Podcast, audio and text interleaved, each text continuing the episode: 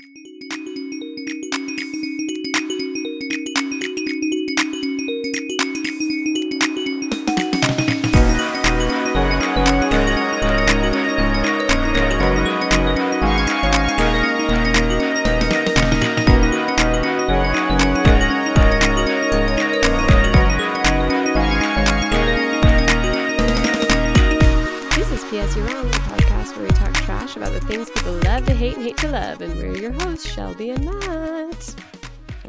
Shelby, is that boat coming towards us? I I feel don't like know. that I'll just boat check on it in like two. is it gonna turn? No, I think it's. I think it. No, I think it's coming. No, Shelby, get get up, Shelby, we're running. We gotta run. Oh yeah. yeah Um, yeah. If that didn't cue you off, we are talking about Leave the World Behind, the new Netflix original movie starring Julia Roberts, Ethan Hawke, Mahershala Ali, Mahershala Ali, Mahershala. Ali, My yeah. Hala. There we go. I got um I was I was already thinking the next name and got Mm, distracted. mhm, And then um and then uh Kevin Bacon shows Kevin up Bacon. randomly. I was like, wait, is that Ethan Hawke? I literally.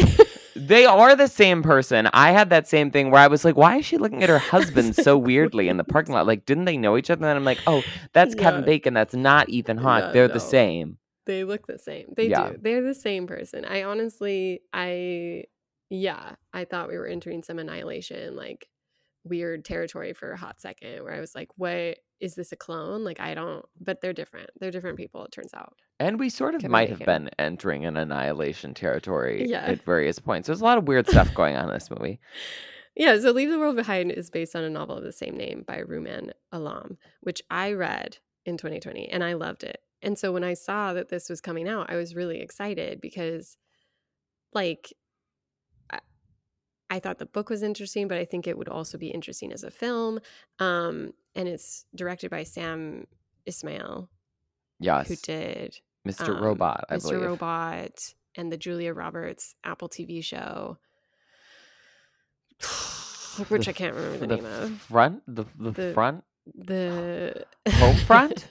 Home Soldiers be front? sad. Yeah. Homecoming. No. Homecoming. Homegoing. Uh, Home. No, homecoming. Homeward bound. Homecoming. Home. Ho- Homecoming Yes. by Beyonce. By Beyonce. He that he Okay, also did that. did He's it. done a lot did of it. stuff. All over the place. Um. Oh, he also yeah, I made the was, like, movie excited. I was Comet, which was terrible. I hated didn't see that, that. with Emmy Rossum and Justin Long. I watched that during the did not see pandemic for some reason. Huh. Well, you should have been reading this book, it turns out. Um, but yeah, this was like produced by Barack and Michelle Obama's company and Julia Roberts. I mean, it, it's like a big deal. Netflix spent a lot of money to get the rights to this. It was a big book, a big opportunity. So they definitely put a lot of money into it, which is very obvious in its almost three hour runtime with multiple set pieces and like disaster sequences and lots of stylistic camera choices. I I don't know. It was it was interesting watching it having read the book but having some distance from the book because I think what these do well is it's very atmospheric. So in the book, you don't really know what's going on. You just know that there's this couple renting an Airbnb and then the owners come home and they're like, "Hey, something happened in New York. We don't we just came back here. So like can we stay in our own house basically?" And so the setups are similar, but the movie definitely goes much more um big bowls explosions galore ships crashing into the into the bank um which i think in some ways worked and didn't but i'm curious for you because i feel like this got great reviews from critics and then has a ter- terrible audience score where people i've seen who are like i liked it and then i hated it. And so i'm curious like what your Yeah. So I ha- I have the book, and I actually took the book with me on vacation and read like the first chapter of it, and then just didn't, and then got busy and didn't finish it in time. Um. uh, so I yeah. So I have not read this. Um. I sort of generally knew what the premise was going in, just because I had. I had heard people talk about it on a podcast about the book before, and I sort of like knew what it was from when because I think this came out like when I was working in publishing. So I, you know, it was sort of like in the ether. It was a big book. Um Mhm. and yeah, I mean, I was excited because I feel like I knew that you had read the book. I knew that other people who I had trusted liked the book. Uh, So I mean, I still believe that the book is probably pretty good. The movie, I I really just did not like that much. Um I it felt like something that uh, like I can see how this would have been a great book. And I think in books where you're in someone's head and you're in their mind and you're yeah. you know sort of going through these events, you can have stuff where like actually not that much happens and have it work fine.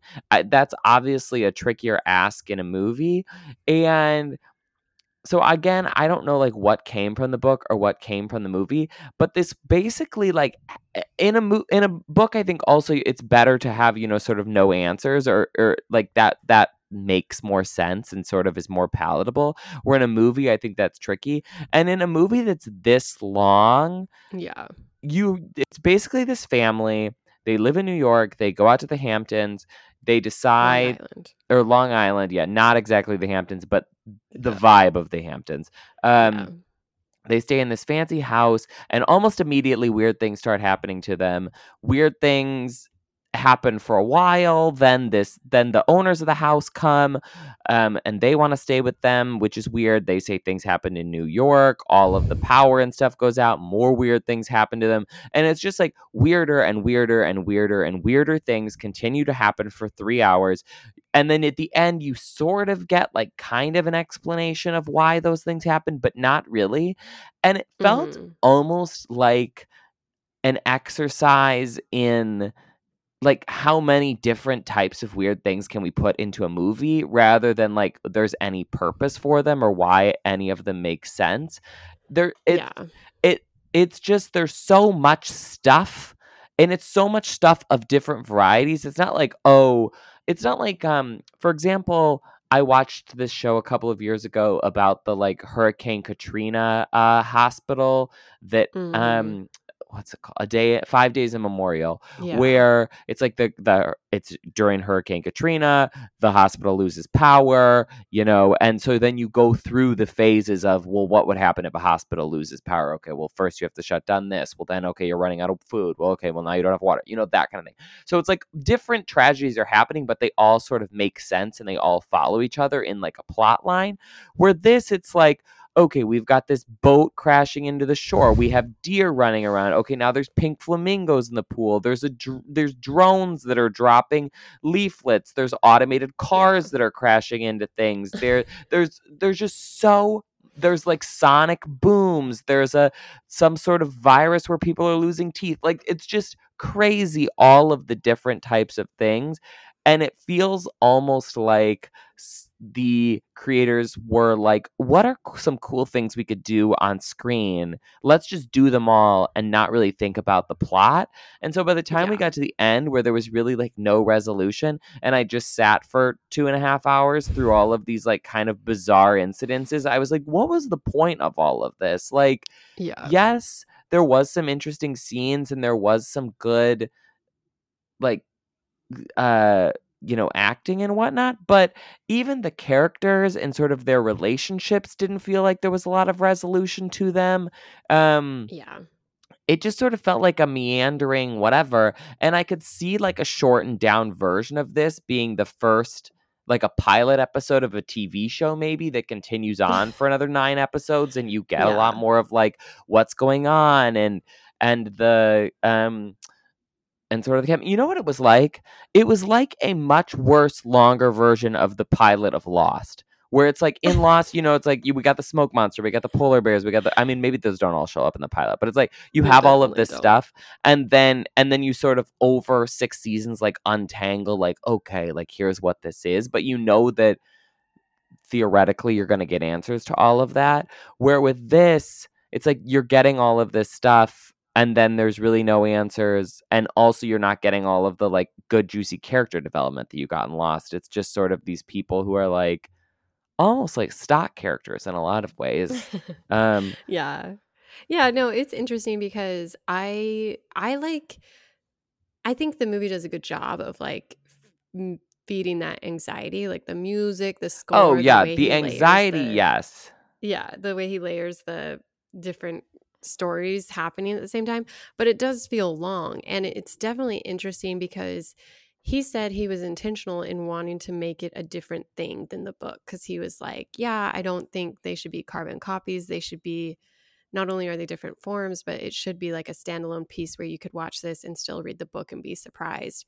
And so I think in some ways it's like, you know, brave or bold to do that. But I do feel like he lost the plot literally because what was so compelling about the novel is it is this sort of like quiet look at a disaster without a disaster. And so often we are you know, we're watching films, like you said, where we want to see, like, oh, how do they survive this? Like, what do they do next?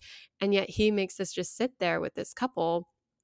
And it's actually like another interesting thing is that he changed it to be Mahershala Ali and his daughter, whereas in the book, it's a couple, their two kids, and then this black couple that is like, we're the owners of the house.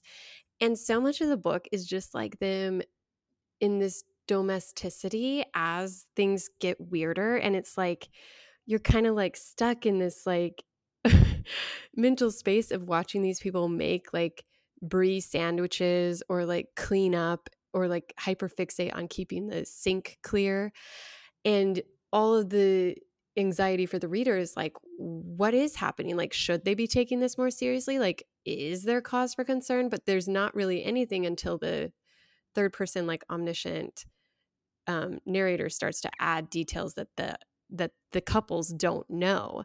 So watching the movie, it's weird that the couples do have all this data and you're like these people should probably be freaking out a little bit more like thinking more clearly. And so I think there was like a tension there where in the book it makes sense that these people aren't fully panicking because you're like well they don't know yet you know they don't have any details so they're just like pretending everything's fine because that's like what we're trained as people in this world is just to like accept the unbelievable like you're just constantly waiting for it to get weirder because you think oh well that's just life now. But in the movie it's it's strange that they started with like this huge set piece of a of a a boat crashing into the ocean like to the seafront and then just like they kind of talk about how weird it is but it's like i feel like i'd be googling like i'd have some more questions. And then like every single weird thing in the movie is something added like the tesla pileup is completely added the like um gun showdown at the end is completely added the the um Are the flyers being dropped from added? the drone is added. Well, the deer are there, but it's much more like it's like what the little girl sees, which is where she sees like 20 and she's like, this is weird. And then it pulls back and it's like hundreds. And so they're there and the flamingos show up, but it's like those are the only weird things. So like people are talking about like, oh, uh, migratory patterns or whatever. And there's like loud noises and obviously no power and the internet and stuff like that. But all these like big, showy, explosive, like, oh, we're going to watch New York get bombed. Like all of that was added, which I think takes away from the attempt of the movie to make it a relationship focused, like individual kind of falling apart thing. Cause it's like, well, these people, it just starts to feel like a stage play almost the way they talk in monologues, the way nothing ever really changes, and the like relationships are weird where Mahershala and Julia Roberts start like flirting at some point, and then Oh the yeah. husband is like sharing a Uh, a, a joint with the daughter, and it's weird vibes. Like I don't know, it was just kind of curious how they tried the to up the ante, but that ended up sort of I, I don't know, making the entire point kind of convoluted and confusing and unsatisfying because yeah, it, it stepped away from being like this exploration of how especially Americans, especially people in the West are like fed this idea that like living with the abnormal is normal and like bad news is always happening, but we just carry on. We just like keep doing our chores, we keep going to work, we keep doing whatever. and you're like watching these people really struggle to realize that it's like bad whereas in the movie you know almost immediately it is bad and you have this weird like tension with the daughter and this like overt racism and i don't know it, it was just like i didn't i couldn't figure out what he was trying to do by adding all that um because yeah it becomes a really arduous film because you don't have anywhere to go and they're not even behaving in an in a logical way. Yeah, and I feel like you kind of need to go in one of two directions with a movie like this. Like you can either go in like the War of the Worlds direction where okay, we're going to add more stuff and then these people are going to have to kind of like deal with it or confront it or I don't know, you know, like a normal post-apocalyptic movie. Or I think you have to go for something that's much more that's feels more like an A24 kind of vibe where it's like smaller and like more relational and almost like low budget where it's these people in a house and they sort of, you know, almost like a horror movie kind of where you don't know what's exactly happening or something that's more relational. Um Yeah. I think that this movie also had the disservice of coming out the year after Barbarian, which sort of has a similar premise in that somebody shows up on the front door in the middle of the night and wants to come in and stay at your house. And I feel like in Barbarian, that is so taut and there's so much tension in all of those scenes. And this, because Mahershala Ali's in a suit and you know, I don't know, it's like there's a lot it it it always Yeah. feels like there's less danger with the two of them um coming in than than there might otherwise be like even there's a scene where they're like show us your id and he's like oh i forgot my id and the coat at the whatever and i don't know at least for me i never sort of got the sense that oh he was a nefarious actor who was you know there to you know Yeah, I don't kill think them were or- meant to, but it is weird that the movie dwells so much on like their discomfort with them being back. yeah it is like yeah, it, it was a strange choice that felt like unnecessary. But then Um, but then yeah it's like the character de- if it's going to be about these people and more of like a locked room kind of uh like yeah almost stage play-esque thing where it's like we're gonna learn about these characters and sort of their relationships and how they connect with each other and how they deal with crises like it didn't necessarily do that well either. Like they have these like kind of philosophical monologues but they the monologues often don't really feel like they uh are kind of genuine. They're almost like too talky. And Yes. like julia roberts's character sort of like hates people for no reason and we don't really know why and she's kind of i think presented to be like the, a karen energy but we don't really understand like why she is that way and then she sort of has this about face with Mahershala Ali where yeah then they're kind of flirting and they're dancing together and it's like well but wait what happened here like there wasn't the character yeah. development and also i think part of the interesting thing about shows like The Walking Dead or whatever is or you know Stephen King has a lot of these kind of books is how the dynamics within a group change when there is pressure put on them it's like Right. okay how are these people going to deal with this conflict and then how are those ways going to differ like Julia Roberts is going to handle it one way Ethan Hawke is going to handle it another way now they're going to come into like butting heads but we really didn't see that much of anybody like fighting with each other. I feel like the most conflict happened when Mahershala Ali and Myha'la arrived in the middle of the night, and then it kind of got less conflict within the group as time went on. Yeah. And then the movie ends with everybody sort of split up in different places. So it's not even like it ends with some sort of relationship on on a note of relationships. It's like yeah. they kind of all go off to do these like little excursions and find things and then Yeah. that's just sort of when the movie ends it's not like oh they're never going to see each other again they probably will and it's not Yeah. like oh um you know they all were like there together when they died or something that happened to anybody like like the movie it's will just the preface to Yeah. disaster. right I mean, I think it is. But I like, think is it the weird- preface to disaster? Because like on one, Mah- Mahershala Ali has this whole monologue where he's like, "Oh, actually, I might know what's going on because I work for a defense contractor, and first we got to take out the communications, and then we got to blah blah blah, Yeah. and then whatever." Yeah.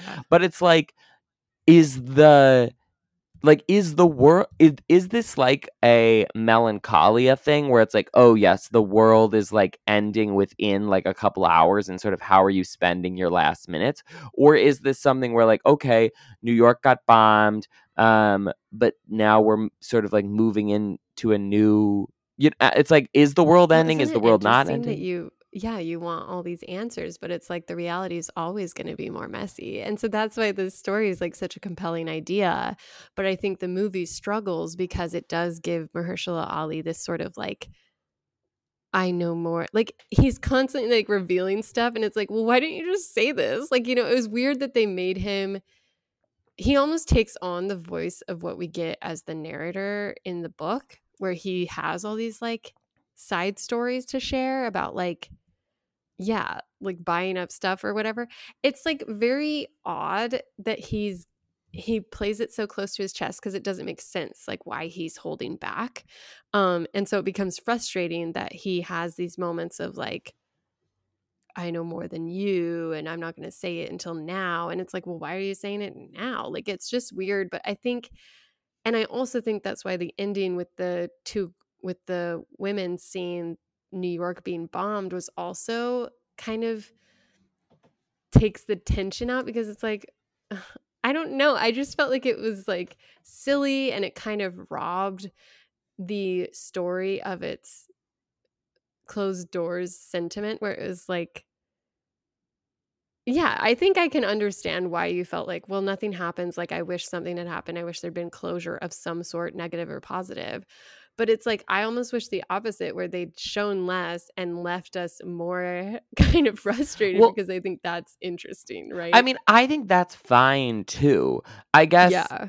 I guess what I'm saying is like this movie didn't feel like it had a point of view either way. Like I don't mind a movie ending with ambiguity. I'm not saying like, oh, this had to be a Marvel movie and it had to be wrapped up and there had to be a big battle. It's like, but if you're going to sort of soup up this whole thing so that we're getting that Tesla crash and the boat thing and it's Yeah, like and the all planes, yeah, yeah. it, and all of that, then there needs to be more um then like go in that direction. Like honestly, I think a good example of this is Annihilation, the movie and the book, Right. where it's like those are bo- sort of going in different pathways. Where the book does sort of end with it's like much more sort of vibey and you kind of don't know what happens and it's less concrete and the movie sort of invents this whole ending well it really invents a lot of the story to give it a lot more structure and sort of a lot more like um purpose to it and conflict Yeah. because I and I think it makes it a better movie than than what was in the book does. But I think, you know, some people really like the movie, some people really like the book. I think they're both very successful, just very in very different ways. Where Yeah. this movie seemed like it didn't really do either of those things well. It didn't Mhm. it didn't give us the sort of um ambiguous like character driven thing from the book but it also didn't give us these big showy set pieces. It wanted to have it both ways and instead it just sort of gave us like a very long muddled mess of a movie that had no point. point. And i've seen people online be i don't know like praise this and i think sort of like that like ambiguity to it but i don't know it for me it's like there I think that I think that the key is to like having the filmmaker sort of know what the purpose is and and sort of impart whatever that purpose is to the audience so that you Yeah. know that like they that this is what they're trying to do and they've executed that well where in this Yeah. movie I don't know what the director is trying to say like good bad negative like I don't know what his message is and it feels like I'm not really getting any message from it. So I don't know if he's doing a good job or a bad job or what. You know, like if his goal was just to sort of make a movie that has some monologues and some cool set pieces, it's like, okay, well, yeah, that you did, but like, I don't know what else I'm supposed to take from this. Well, I think if I'm being generous, it's I think his intention was like, yeah, I want to make a splashy movie. I want to make an expensive movie. Like, let's see what a cyber attack would be like, you know, like that sort of thing. But I think his idea of the message that is sort of in the book as well is centralized in the little daughter's storyline, which I felt was the more interesting one. Um, because she's like 11 or no, she's 13 and she's obsessed with Friends, the show. She's watching it on her way down. She's on the last season. She's asking about like all this, like whatever, sure, cute corporate synergy. But at the then as this disaster happens and the internet goes out, she can't access the final episode. And she's like so obsessed with this, even as everyone's like, things are going crazy right now. That doesn't matter. And like her brother has to tell her that. Her mom's like, you need to chill out. Like, sorry, we're not focused on this. And so then she kind of realizes, like, well, if the world's ending, like, this is all I care about right now. Like, this is all I want is I can't, I can't not know how it ends. And so then she like leaves and in the end we find her she'd found this like house and she found a bunker and in the bunker's a television with the box set of friends and she's able to put on the last episode and it plays and the movie ends with the friends theme song playing and i think that's like the idea right is like so no one told you life was going to be this way and it's like the idea of friends is like well they find each other they have each other they get along they have to survive together type thing and i think if I'm looking at the movie as a whole, like backing up, I think the reason that it doesn't turn into this sort of splashy or like angry, like these this couple decides that they hate each other, they have to kill each other to survive or whatever it is. They're realizing that they do have to come together. And so Julia Roberts' character, who begins like being like, I don't like you guys, I don't trust you guys, I hate you, like I hate this situation, I have to get home, ends up being trauma bonded with the daughter who's like, Why are you this way? You can hate people and you can agree that they tend to be bad, but like we're all we have. And so I think that's like the attempted message is sort of this, you know, we have to like work together in a way and like come to terms with the fact that this is all we have. And like you can't really wish your way out of it, right? Because that's the same with the dudes who end up in this like showdown with the doomsdayer who's like i need medicine for my kid. It's like what medicine are you getting for this? Like how do you how do you have this medicine? Like honestly that was the more distracting part for me. But then it turns out to be like his monologue to be like i'm a loser. Like i have no way to survive. All i can do is beg. Like all i can do is advocate. Like all i can do right now is just be a sad little loser dude and plead with you and I think so there were like interesting parts at play um, that kind of hinted at what he wanted your takeaway to be, but I do think it really was overbloated and and the set pieces became distracting with like the tension constantly building, constantly edging and never really giving you relief. I also was thinking about like um Don't Look Up uh, which came out a couple of years ago, and some of those scenes at the end where it's like, oh yeah, the world is ending, but like we're just gonna have dinner and like be with the people who Mm-hmm. we want to be with, or you know, of, of other people in that world are like, oh, I gotta have sex or whatever, you know. Um, and I don't know, I just felt like there were moments in that that that really either stuck with me or felt really like emotional or powerful. I do agree that the little girl's plot line I thought worked well and that the ending with the friends episode was well done. But so much of the rest of the movie didn't really tie in, I think, with uh, that sentiment either. It was just I don't know if he was trying to do too much or if he was trying to do too little or what or what exactly was going on, but it just yeah, it it did not I felt like I was never quite on board with what was going on and it sort of vacillated from being really dull and boring to being like these crazy set pieces that had nothing to do with anything ultimately and I just yeah, I couldn't get on board. I also think like separate of the movie this is an interesting one because it's it's obviously coming out here at the in December, um, which is the peak of award season. It has a bunch of big name actors who have either won Oscars or been nominated for Oscars. It's an adaptation of a pretty well known book.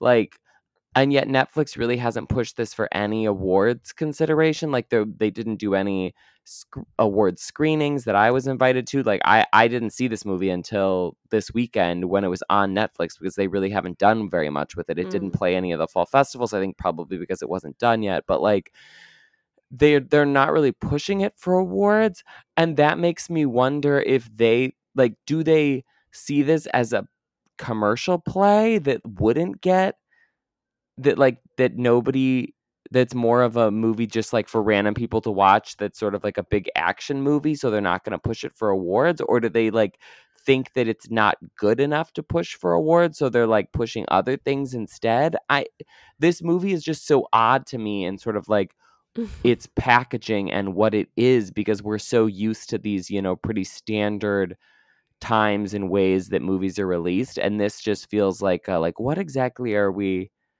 doing here? Like, what is like well, what Netflix, genre like, is promoting this? other movies for Oscars? Yeah, you know things like Maestro, or even like uh, some of their international movies. They've been, mm. you know, like their documentaries or whatever. Like, yes, they've definitely been promoting a lot of stuff. And May December is theirs. That's been all over yeah. the place. Where this, yeah. it's like I haven't I didn't I didn't get a screener. I didn't get invited yeah. to a screening. Nobody was, you know, emailing me about it. Like I I really didn't hear very much about it at all. Yeah, that's interesting.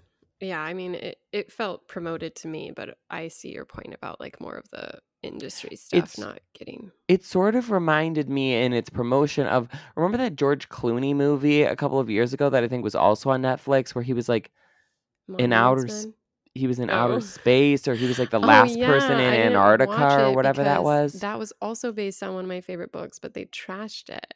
Yeah, like that was another thing where it sort of felt like it should have been an awards contender, but then like wasn't.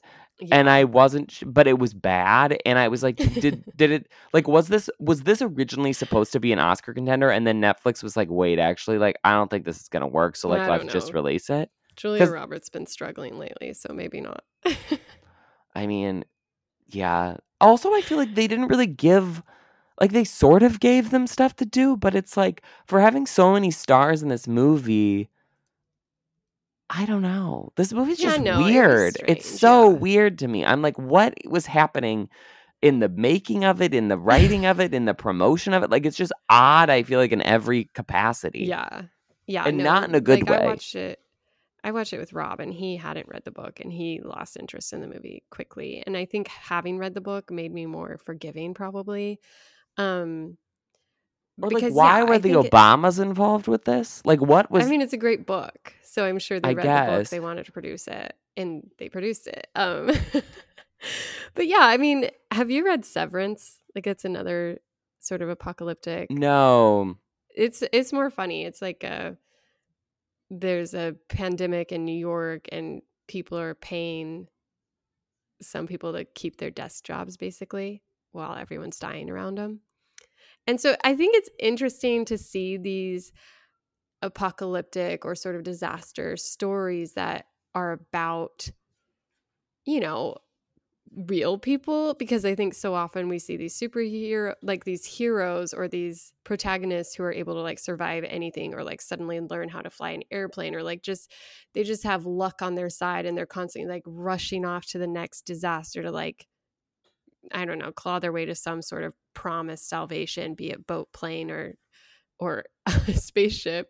Um and so I think there is this growing trend to sort of explore more of the reality of how we're all sort of like facing disasters constantly. And I think I remember very clearly in the book, there's this conversation about like people visiting Venice and like taking pictures while knowing it's like going to be underwater in 20 years or whatever it is. And just this sort of acceptance that we're witnessing collapse constantly. And so I think that's what is compelling about the story. Um, but I do feel like it loses its own sort of imprint by by focusing instead on these like big explosive oh my gosh what's going to happen next like what is this watch in the sand oh it's attached to a body oh my gosh another jet's going to fall in the exact same spot like you know it's just like he just got kind of lost in the showmanship of it, I think. And Yeah. similarly with the with the time runtime, it's like he got lost in his like long shots, his twirling camera movements, his setting the stage for like every single every single scene could have been trimmed down significantly. Oh yeah. Well, I think that there is like those sort of questions of like what do you do if the world is ending like or the world is sort of ending all around you like how do you process that or internalize that like do you put your head in the sand do you act do you try to save the like you know like those are all really interesting questions that this Yeah. movie just was not really asking um and maybe the book is but the movie was just yeah. like did not seem that bothered by it. Like honestly, I feel like some of the more interesting bits were kind of like the racially charged stuff, yes. which yeah. doesn't which wasn't even in the original book. And also No, it fe- was. Oh, was? Yeah. Yeah. Oh, she's okay. a little racist. Yeah. Okay, okay, then never mind. Um, but like, I think that that was interesting, but that sort of doesn't really even have anything to do with the like world-ending plot line. Right. that has more to do with the fact that like oh these people just showed up at your house and they, it's sort of like you know Yeah, this like, sort of like do? baked in prejudice that you have um Yeah. but but that could have been in a movie you know that could have been in barbarian or whatever you know Yeah. something that's completely separate from this world ending plot line of like oh the homeowners show up at your house you know they could have been like oh we left our bag actually downstairs could we like go in and get it and have that been the plot of the movie Right.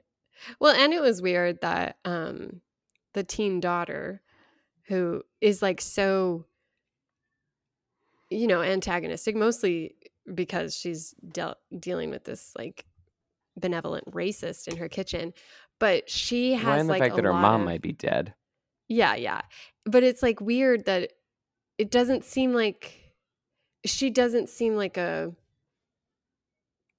she's probably the least well drawn character for me because she's constantly like whatever anyone else needs be it like oh she's hot so the the teenage boy is going to be looking at her or oh i need to give ethan hawke something to talk about so let's go smoke a joint or whatever or like oh i'm going to call out julia roberts so she can monologue about why she hates people. But it's like she didn't feel real to me and it was also like why are why is she coming in so hot? But then also like giving up at every you know point of contention where she's like i'm digging my heels. You can't leave me. But then she's like okay fine. You can leave me. You know what i mean she was like a frustrating character yeah i mean i feel like they all sort of were to a certain yeah degree yeah because nobody was really like sticking with what they had i mean even like Yeah. the way that they sort of introduced Julia Roberts' character as like, oh, she just woke up one morning and like booked an Airbnb. Um, and, Yeah. the, and the, did she's bring the family out? Like that gives you a very like that is a very specific person, and then that type of person is not who she is for the rest of the movie. Like yeah. there's just so many things like that that don't quite mesh, and you're just left like floating. Yeah. And like. Mahershala Ali pulling the gun on the doomsdayer, it's like, sir, this isn't your house. Honestly, that storyline was just pissing me off because it's like, oh, I need medicine for my kid. You have to have medicine. It's like, what freaking medicine do you need right now? Well, like, oh tell yeah, me. what disease was that? Like they're like, Yeah. oh, it was Lyme disease. Like the, all, you wake up one morning and all your teeth fall out. I mean, they're just trying to reason the unreasonable. They're trying to make sense of it. They're making themselves Right, but then like what medicine would he like if it's some sort of uranium poisoning or something? It's like well, Yeah, whatever no, doomsday, was- you know, you can have Zithromax in your basement, but that's not going to Yeah. help. Yeah, I'm pretty sure. I don't remember exactly how it goes in the book, but like it felt everything was like over the top, and they're like, "I need this medicine. I'm not going to leave without it." They get into like a standoff, and it's like, what? What is the end goal here? Like some secret medicine? Like I felt like they had an opportunity to sort of feel defeated and explore the reality of the situation, and they could have done that. Like it could have ended with them getting in the car and Mahershala Ali giving his like monologue about like what's actually happening and just like feeling like, oh, well, I guess medicine doesn't matter right now. But instead, it like, I don't know, the showmanship, the stylistic insistence of the film is it, it was distracting and kind of like became more and more arduous to get through. Um even if the tension is manufactured by the music and the intercutting of these like constantly staring off and seeing something we don't know what they're seeing at first. Like it's like it feels cheap when you pull back because it's like yeah you don't really get a sense of motivations or like why that was the instance Mahershala Ali decided to draw a gun because it's like it's not even his kid. It's like Right. some stranger's kid. And like, why does he have a gun to begin with? The, I I also do like I understand the sort of concept of okay, if I'm out in the Hamptons and like the world is ending, but like I don't really know if it is. Like, am I gonna go look for trouble? Am I going to you know sort of lose my mind or am i going to try to be like no like well, let's just like stay calm you know whatever like i can see myself in that situation Yeah. kind of ha- being more chill than maybe I should be. Yeah. But I think if I'm in a situation where I've seen a frigate wash on shore and there's bodies Yeah. hanging out of the ceiling and my son's Yes. losing his teeth, like I am. I have moved on to another plane of existence where I am Yeah. like freaking the hell out. And the fact that even at the end of this movie, nobody seems like like nobody has had like a real meltdown is like shocking. Yeah, because you would think that sequel, it's with these- all yeah, like with this amount of people, like somebody would have had a breakdown. And we really Yeah. had like the moment all those teeth started falling out, like all hell should have broken It's loose. And really it didn't. yeah. They're like, oh, we just gotta find some medicine. It's like, no, you need to find like a surgeon or something. I know. I Or, mean, like- You know, it's like we just are constantly convincing ourselves that the worst thing that's happening can't be happening. You know, Right. But I don't think that like I like think for that's a- instance, maybe maybe the city is shutting down because there's a pandemic, but you find yourself just going to the sushi place you always wanted to because there's not a line today. Right, exactly. Like that like you. I mean, yes, no, I did do that. But I see but see like that I feel like is like uh like like that makes sense to me. And if they like if they were trying well like if well, I mean, obviously because they did it, but like if they were trying to make a state uh, like commentary on like that sort of action, like that like Right. beginning of the pandemic sort of like denial, Yeah. that's one thing. But like at the beginning of the pandemic, you know, you're like hearing about, oh, like some people have this, like some people are sick, whatever. It's not like I'm walking down the street and and uh, uh, like a severed arm falls on me. You know, Yeah. like that's a Yeah, different no, level they- of handling they had too much exposure to the to the wildness that it became sort of like why are you guys still twiddling your thumbs And Yeah. and like even if you think about not to just go with plane crashes, but like if you think about Yellowjackets and sort of like how the girls on that react to that, even the ones who are like, We're fine, like we're okay, like this is fine, are not like they are presenting as like, okay, there's also something clearly deeply wrong going on here. Like Yeah. that's that they're trying to cover up with their fineness. It's not like, oh, they're just sort of la di da and we're supposed to say see look this is what you know you you can just go about your business because we don't want to know. It's like no you like in a deep level know and you're trying to cover it up but like a good actor can sort of impart that where that was not the vibe i was getting from this movie necessarily. Yeah mm, yeah no it wasn't a good time. I i wish people would just read the book and it probably takes as long to read the book as watch the movie because it's a pretty it's a pretty short read so Yeah. Uh no. I did not like this movie. And honestly, the more I'm talking about th- th- sometimes the podcast does this where the longer I'm on it, I'm like, no, I actually hated this movie. Like I Yeah, think this was like, actually just like a really You're- bad movie. you're like lowering it in your rankings as we speak Well, because what what we covered something recently that was like this, where we were both sort of like, yeah, whatever, and then we got on the show and we were just like nitpicking it apart the whole Yeah. episode, and we're like, wait, this was actually terrible. What movie was Yeah. that? i don't know probably like mission impossible or No, but anyways, no, it was more recent than that. It was like in our No, last couple of episodes. ballad of songbirds was no because you hated that already No, I didn't hate a ballad of. You were the one who disliked it more than I did. okay well then it was probably that one. The movie. Oh, Five Nights at Freddy's. That's what it was. Oh yeah That's what so it was. That was so bad. A terrible movie.